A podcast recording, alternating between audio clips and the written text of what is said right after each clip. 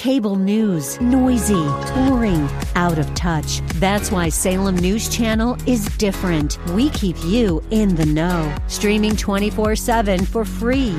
Home to the greatest collection of conservative voices like Dennis Prager, Jay Sekulow, Mike Gallagher, and more. Salem News Channel is unfiltered and unapologetic. Watch anytime on any screen at snc.tv and local now channel 525. The views and opinions expressed by Rob Black and his guests are not necessarily those of the Wall Street Business Network, this station, its management, owners, or advertisers, and should not be construed as legal, tax, or investment advice. Always consult with the appropriate advisor before making any investment or financial planning decision.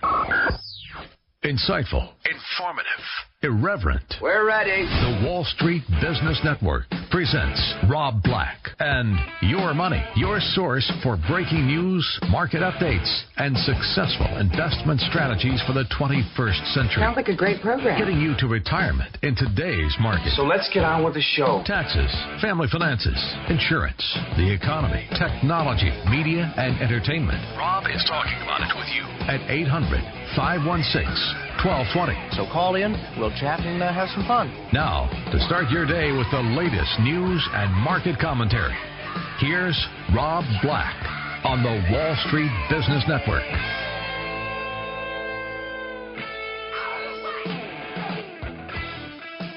Welcome in, Rob Black and your money. I'm Rob Black, talking all things financial, money, investing, and more. Don't be shy. Pick up the phone. Give me a call, 800 516 1220. Drop me an email, rob at robblackshow.com. It's rob at robblackshow.com. And basically, all topics are good to run by, whether it be love. Love costs money, right? Love and marriage go together like a horse and carriage. Whether it be retirement, how much is enough? Are you going to get there? Will it last? That's one of the big topics of the week. Joining me now, CFP Chad Burton. Let's talk a little bit about income in retirement. Miss Burton, how are you? Excellent. How are you? I'm well. Thanks for asking. Um, let's discuss a little bit about Social Security. I think um, pretty popular topic. Whether it's how much you make, how much you put in, how much you get out, your spouse, your spouse after your death, doing it at 62, doing it at 70. Pretty popular topic across the board. How should we look at Social Security?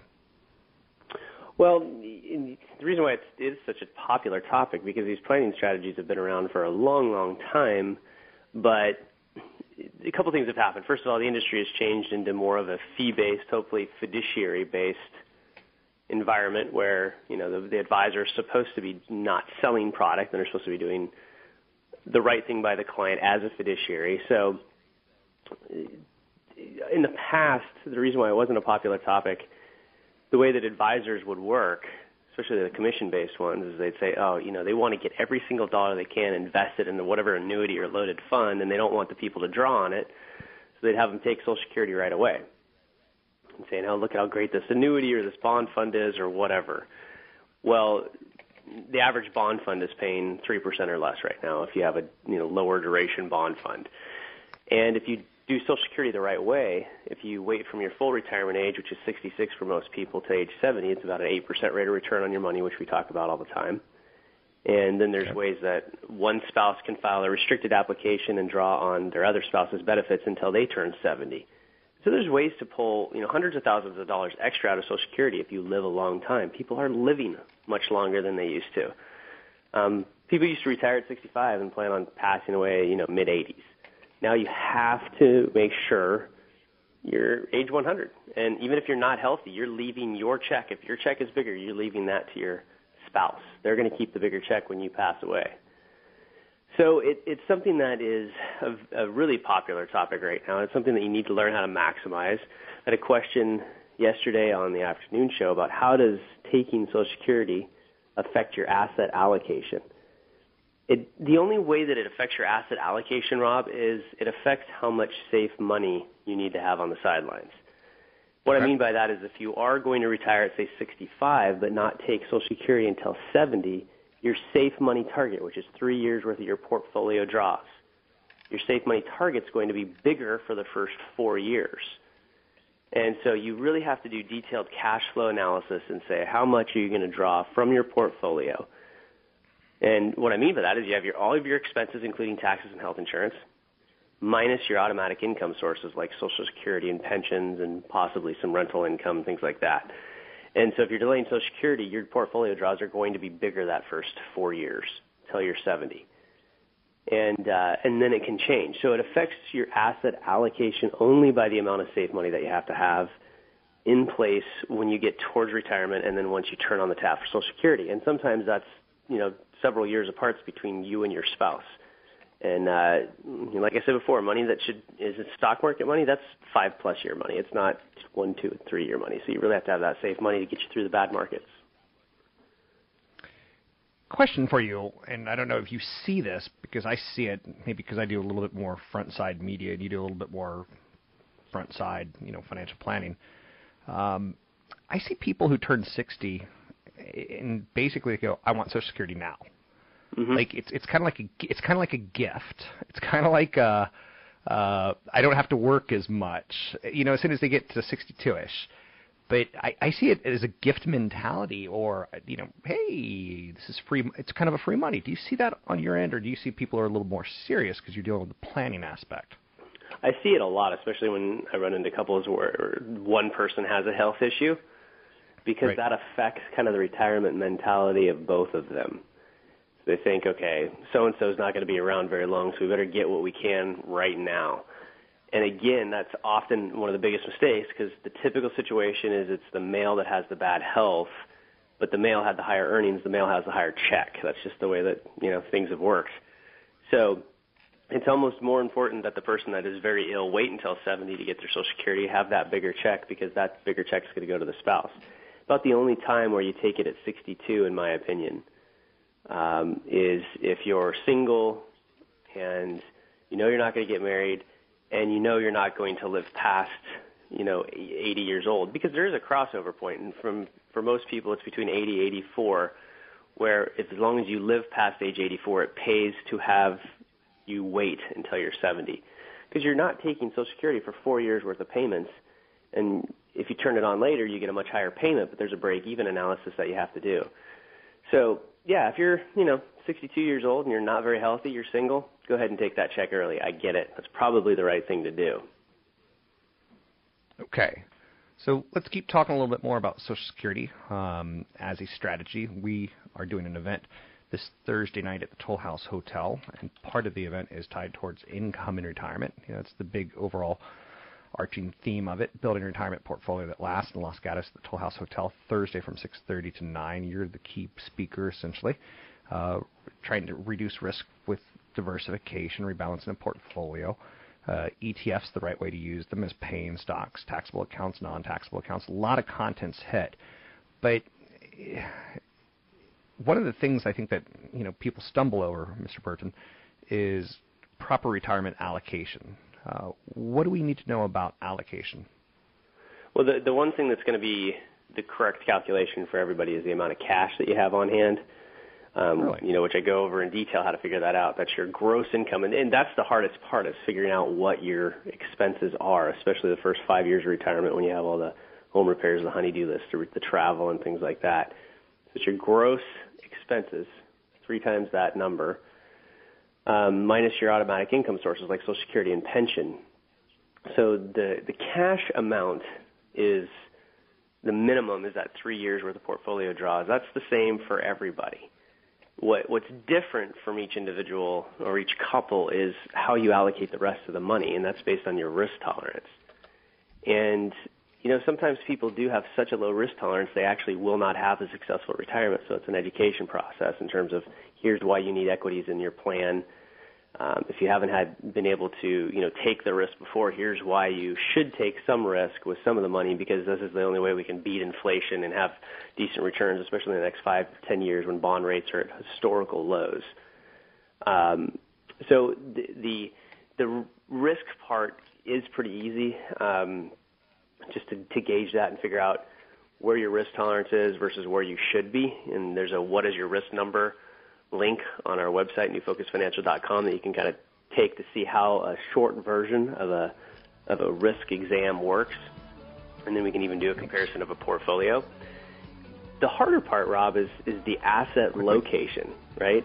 So once you determine how much is in large cap, small cap, mid cap, international, emerging markets, bonds, global bond funds, unconstrained bonds, things like that, then you got to figure out which accounts they go in much. It's CFP Chad Burton. You can learn more about all of this, building a retirement portfolio that lasts. Toll House Hotel, Toll House Hotel, Thursday, 6:30 to 9. Sign up for the event at robblack.com. That's robblack.com.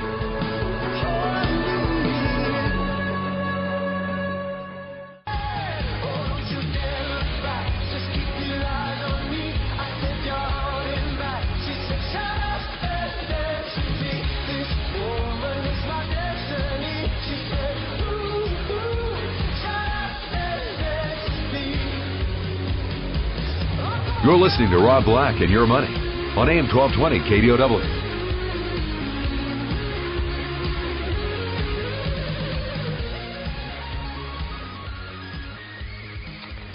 I'm Rob Black, talking all things financial, money, investing, and more.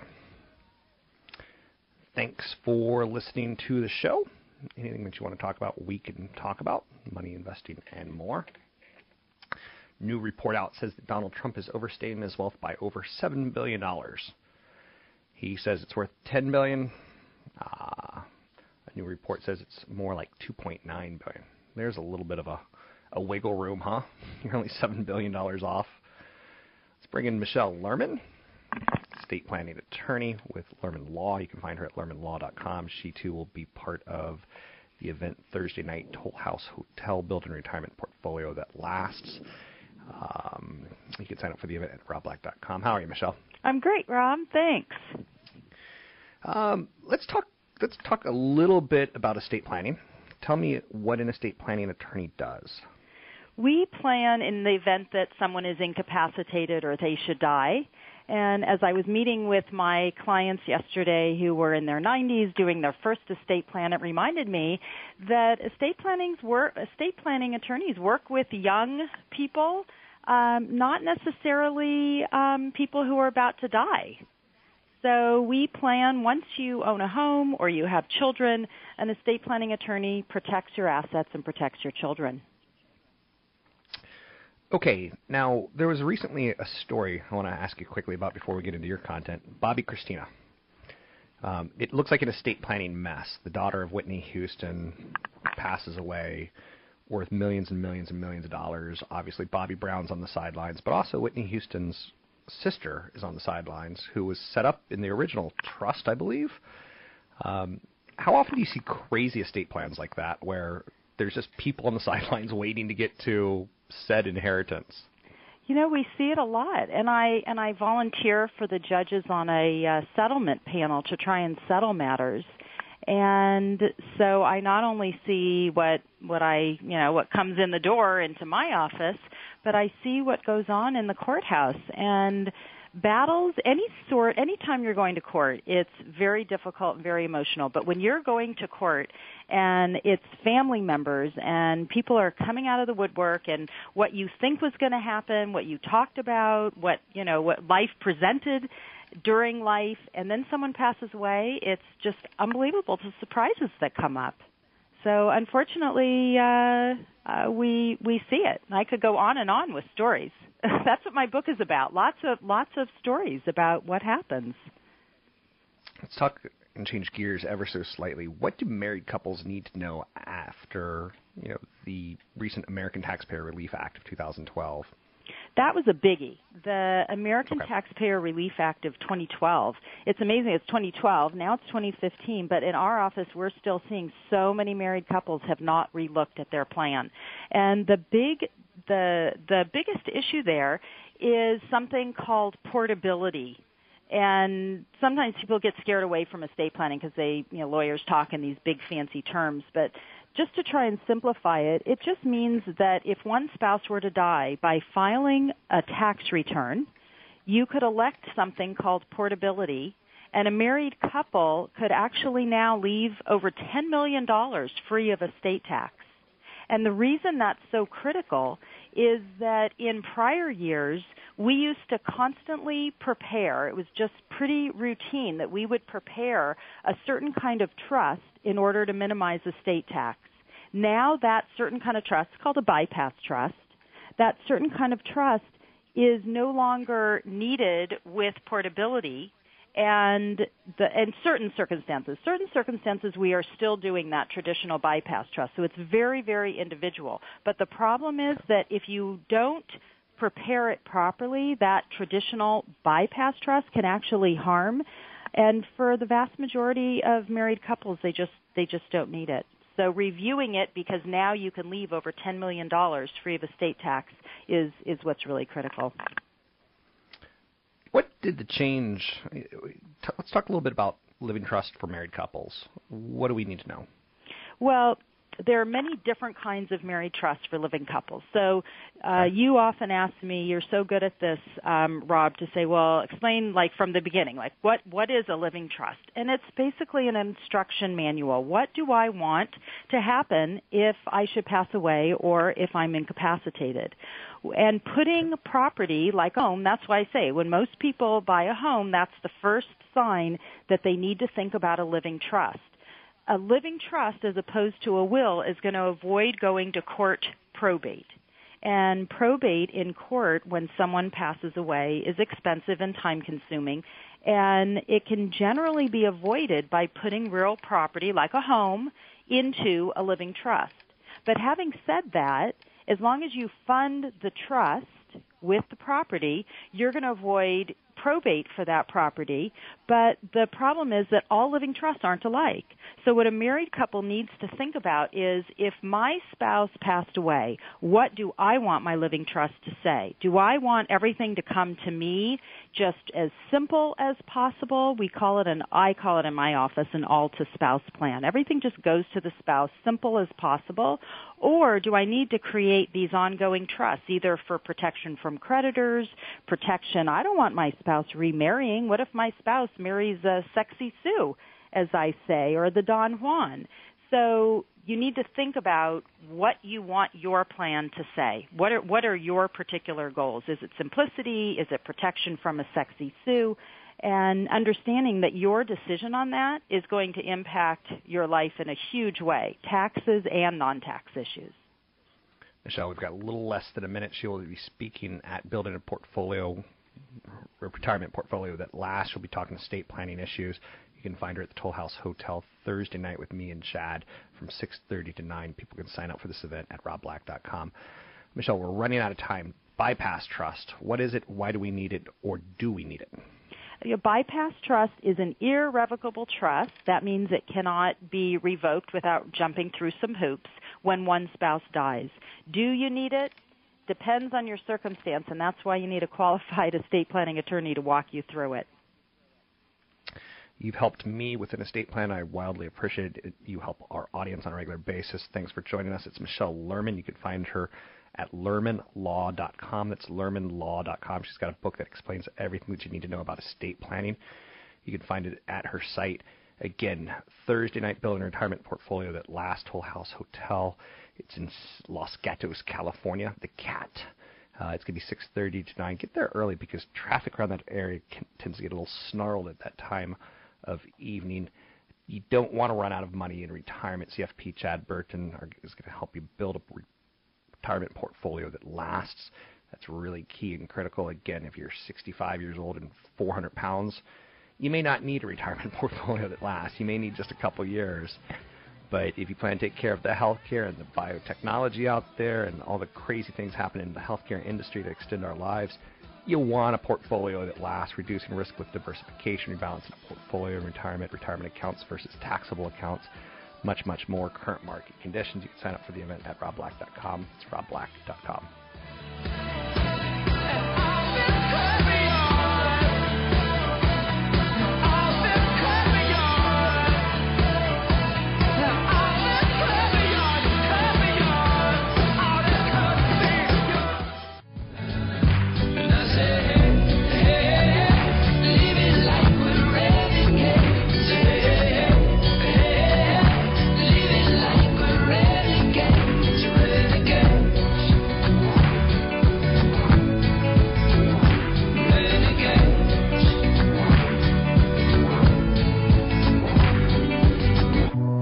Rob Black online at robblack.com. Now, back to Rob Black and your money on AM 1220 KDOW. I'm Rob Black, talking all things financial, money, investing, and more. Joining me now, Patrick O'Hare, Chief Market Strategist with Briefing.com. I start every day reading his page one column. Um, it's the best way to get a pulse on the markets. How are you, Mr. O'Hare? Hi, Rob. I'm doing well, thank you. Now, we just played the song Renegades, uh, or Ex Renegades. Not much renegade action going about in your lifestyle, is there? um, yeah, you know me too well. That's that's about right. I think uh, a lot of people don't understand strategists. Um, they're pretty straight-laced guys, and they, they they try to see things in a very dry light. Yeah, you know, I, I suppose I do try to put uh, a little bit of color into uh, into my writing style, if you will, uh, to sure. uh, to make things a little more interesting. Uh, you know, I've been at this for 18 years, and uh, from my perspective, writing in you know black and white terms all the time gets a little drab. So um, it's nice to uh, introduce some metaphors and some uh, some flair, if you will, to get the point across uh, about the market's uh, behavior. But um, yeah, you know, what I'm seeing right now is kind of, you know, what we've been seeing all year long. Frankly, it's just a market that just can't get things figured out, and so it's, you know, chopping around within a within a trading range, and it's finding plenty to worry about and plenty to feel good about, and then its pivot point seems to be this uh, Federal Reserve and what it's going to do with interest rates. Let's get to that in one second. Let's stick with earnings. You mentioned in your first sentence today that better than expected second quarter results from Merck, Pfizer, Ford, and UPS. What made them better than expected? Revenue growth, earnings expectations? Uh, was it quality? Was it new product? What did you Yeah. like about these four? Sure. Well, it, it definitely was not uh, revenue growth. Um, not one of those companies actually reported a year-over-year increase in revenue, um, and a lot of that, frankly, had to do with the you know the impact of the stronger dollar. Um, so what when I say that they were better than expected, it was just simply the bottom line, the earnings per share number came in ahead of street expectations. Um, so uh, you know, so it, it, they got that label. But uh, the the point I had made uh, in that piece too was that the futures were up, you know, strongly pre-market, um, but it really didn't have anything to do with those reports because all the gains in the futures had occurred prior to those reports were you know being released. Um, they didn't they didn't hurt the tone by any means, but they didn't they weren't the difference in terms of why the market was trading or expected to trade higher at the open. So, how has earnings season gone, in your opinion? Is it not a lot of Yeah, it- revenue growth? Okay, earnings.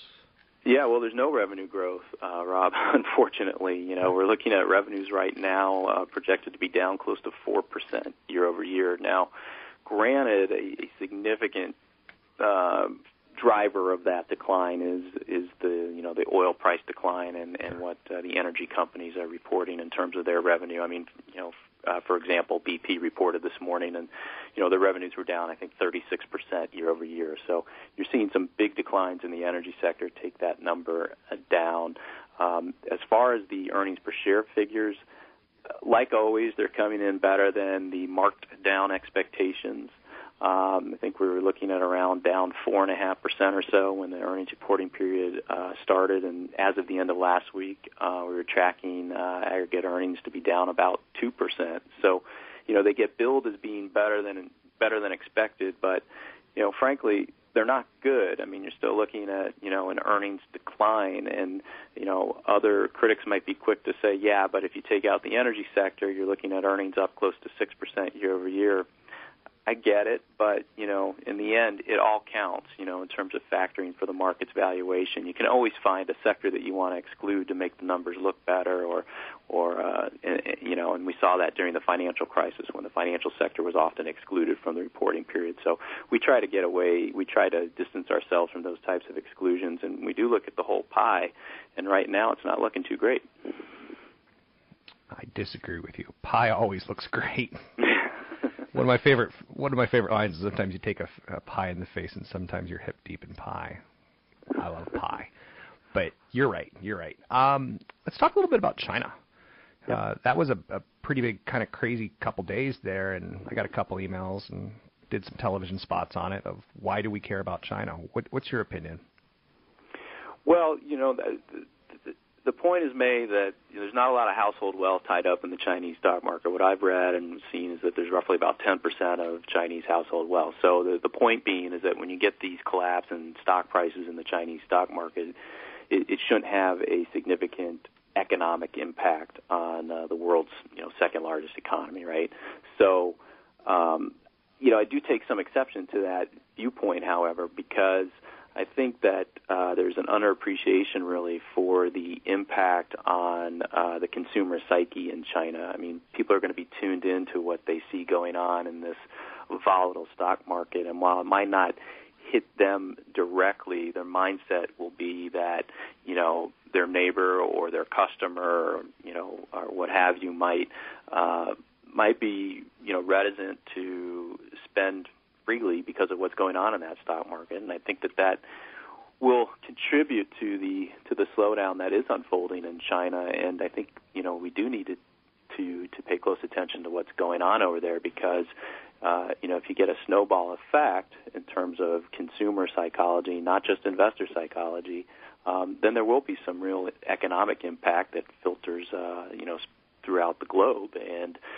Um, and right now, with what we're seeing, obviously in the weakness in the commodity space, um, a lot of noise behind that. You know, is it just a supply issue? Is it because the dollar's stronger? You know, you know, what is it exactly? Is it because China's slowing down? I think all of the above apply there, but uh, that is certainly, uh, you know, a development that should not be dismissed when you get this uh, continued price weakness in what are supposed to be the building blocks uh, for for a strong economy, and you're just not seeing that right now. So that brings us to our next point. Uh, the Federal Reserve, obviously, they have a meeting this week. No one is expecting them to raise interest rates immediately, but September seems to be for real and on the table.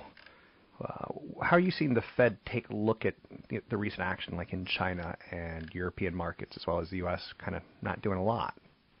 Yeah, you know, the, with the Federal Reserve, you know, time and time again, they've stated that they're data dependent. Um, uh, and right now, that revolves around their their their well, it always revolves around their dual mandate, which is maximum employment and price stability. And um, you know, the Fed doesn't need to see inflation um, measured by the PCE, the Personal Consumption Expenditures Index, get price index, get to 2% before they raise rates. They've said they just simply need to be reasonably confident it's moving toward that objective. And frankly, what you know we've seen unfold uh, in China and with commodities and the dollar strengthening, I mean, those are not inflationary trends. I mean, those are disinflationary trends. So I can't imagine that the Fed has to is sitting in its meeting right now thinking that it can, you know, really be serious when it says that it's feeling reasonably confident that inflation is going to be moving toward its 2% objective anytime soon. Um, you know, they are desperate to raise interest rates, and I think that you know if something happens in September where they actually raise rates, it's simply going to be because you know I think uh, uh, there'll be some credibility issues involved there because uh, certainly what we're seeing so far and some of the trends we're seeing unfolding don't support that move in our estimation, but. Um, but the you know the Fed has said that you know it's put out the parameters there as to why they would raise interest rates. I, for one, wouldn't believe it based on what I see right now. Um, I wouldn't find it a very credible move, but they are desperate to raise rates, and they may very well do that, um, finding any reason to raise rates. That sounds pretty good. I recently spent a little time on the other coast, the East Coast, and uh, I realized uh, you know, the Bay Area is very, very prosperous. What's your take Mr. O'Hare, on the whole prosperity in America in the middle class and lower income levels. Are they getting left behind? Are we doing enough? Um, as a, as stock market participant, it's been pretty good to me. It's, I'm assuming it's been pretty good to you. What's your opinion on prosperity in America? Sure. Well, I'll have to put the caveat here. I have to be careful. Um, we're a subscription-based service at Briefing.com, right? So we we endeavor not to take political views. and um, I'm not. Yeah. You know, and so this is it's a political hot button issue, obviously. Um, but you know, I I approach things from you know I'm a believer in capitalism. I'm a believer in the fact that you know if you've put forth the effort to you know become successful, and you are successful, and you know whatever price that comes at, you you know it's it's what you've earned, and um, and and I do think though that you know our country needs to provide those opportunities that are going to allow people the frankly the opportunity to try to become successful uh, from the lower class to the middle class right up to the uh, you know to the upper classes. Um, so um, there's definitely an issue here that that needs to be addressed. Um, but um, you know, I, I personally um, I feel that uh, if you have put in the effort to make whatever amount of money you make, um, you are entitled to that, uh, and you should not necessarily be forced into redistribution of that income. Um, you know, for well, I think for more political reasons than not. I think if I was a smarter man, maybe what I was trying to get at is is the way you look at the economy and the way you look at the stock market. It has it changed with obviously the prosperity of the United States, but we don't need to get into that this time. I want to say thank you so much. It's Patrick O'Hare, Chief Market Strategist with Briefing.com.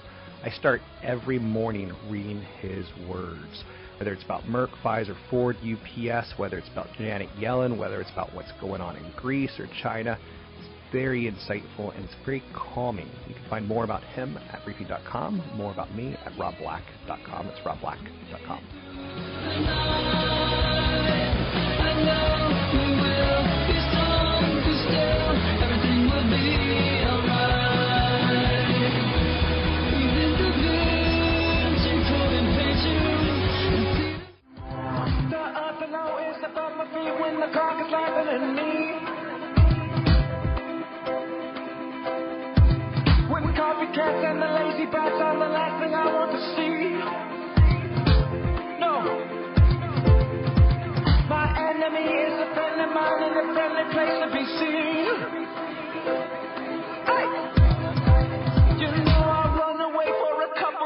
to prove I've never been free. You're, you're listening to Rob Black and Your Money on AM 1220 KDOW, an iHeart radio station.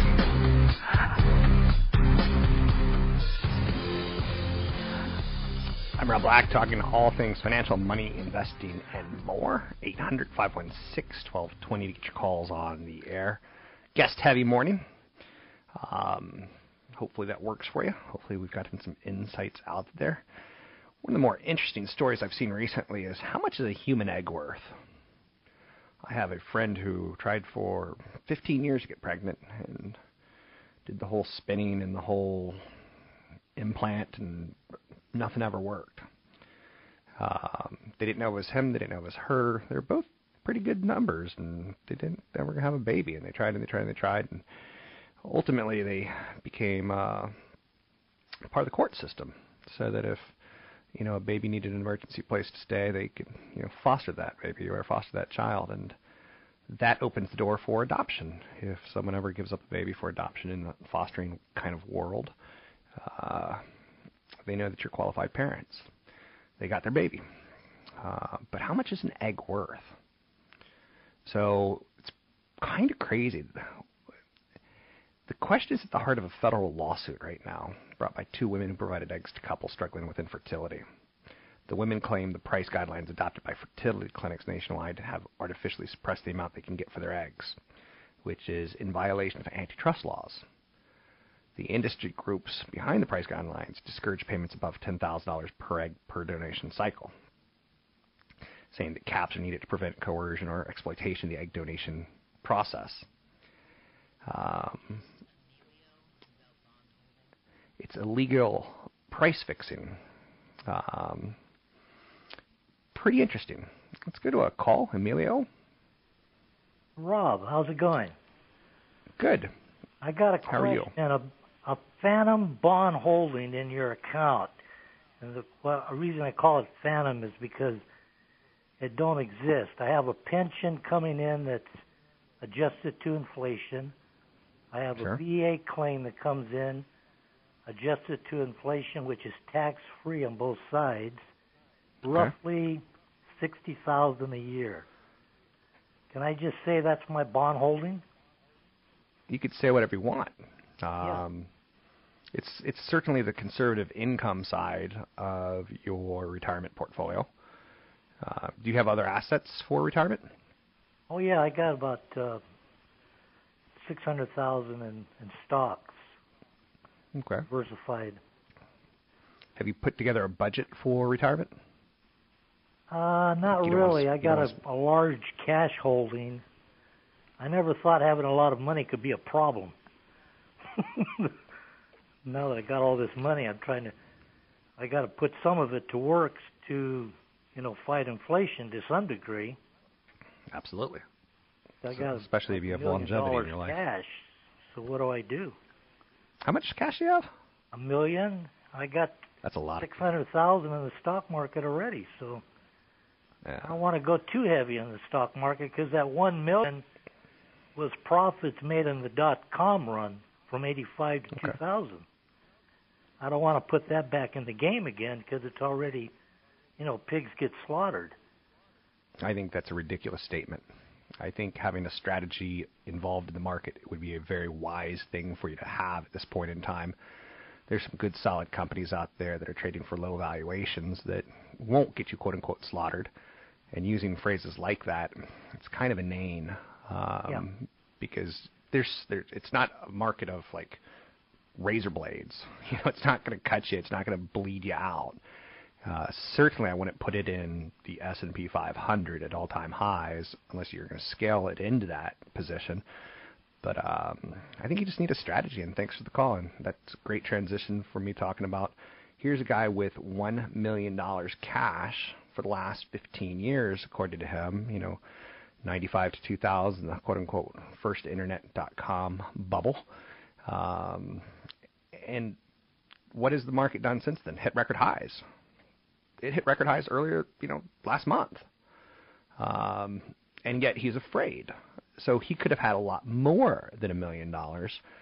I understand his fear, but that's something people have to deal with and move forward and come up and start thinking. He didn't sound like a spring chicken. He didn't sound like he was 40 or 50. He sounded like he was pushing 60 at least. So, and he needs to learn how to build a retirement portfolio. Great chance for him to come to the Toll House Hotel in Los Gatos Thursday night from 6:30 to 9. Uh, he doesn't want to run out of money, but he also doesn't want to keep his money in cash. Um, like he said, he's got a good problem, but it is a problem. He's got $600,000 in stocks. He's got a nice pension, very nice pension. Um, that's ultimately paying him roughly $60,000 a year. That's an asset that's probably worth about one and a half million dollars in the stock market. You know, a million and a half will pay you sixty to eighty thousand dollars roughly till the day you die. Um, so he's got that. Plus he's got a million cash. Plus he's got six hundred thousand in the market. So you know, he, he to me, he's got assets. And again, like you said, can he consider his pension bonds? And technically, no. But yeah, for all intent purposes, he can consider it an income portfolio. And like I said, that's probably worth about a million and a half. So he's probably worth about three million dollars. He should be able to, in retirement, you know, pay himself um, one hundred twenty thousand plus a year easily till the day he dies. But not if he keeps in cash. And again, especially if he has longevity, um, he should probably only have about three years of income in cash. Income, i.e., the draw that he needs in retirement. So big event coming up at the Toll House Hotel.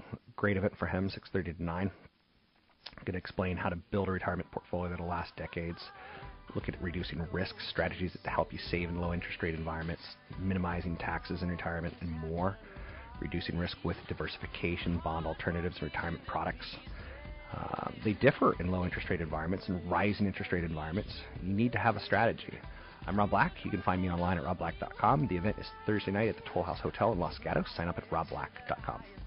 Every day is a compromise. If this is low, I'm looking for higher.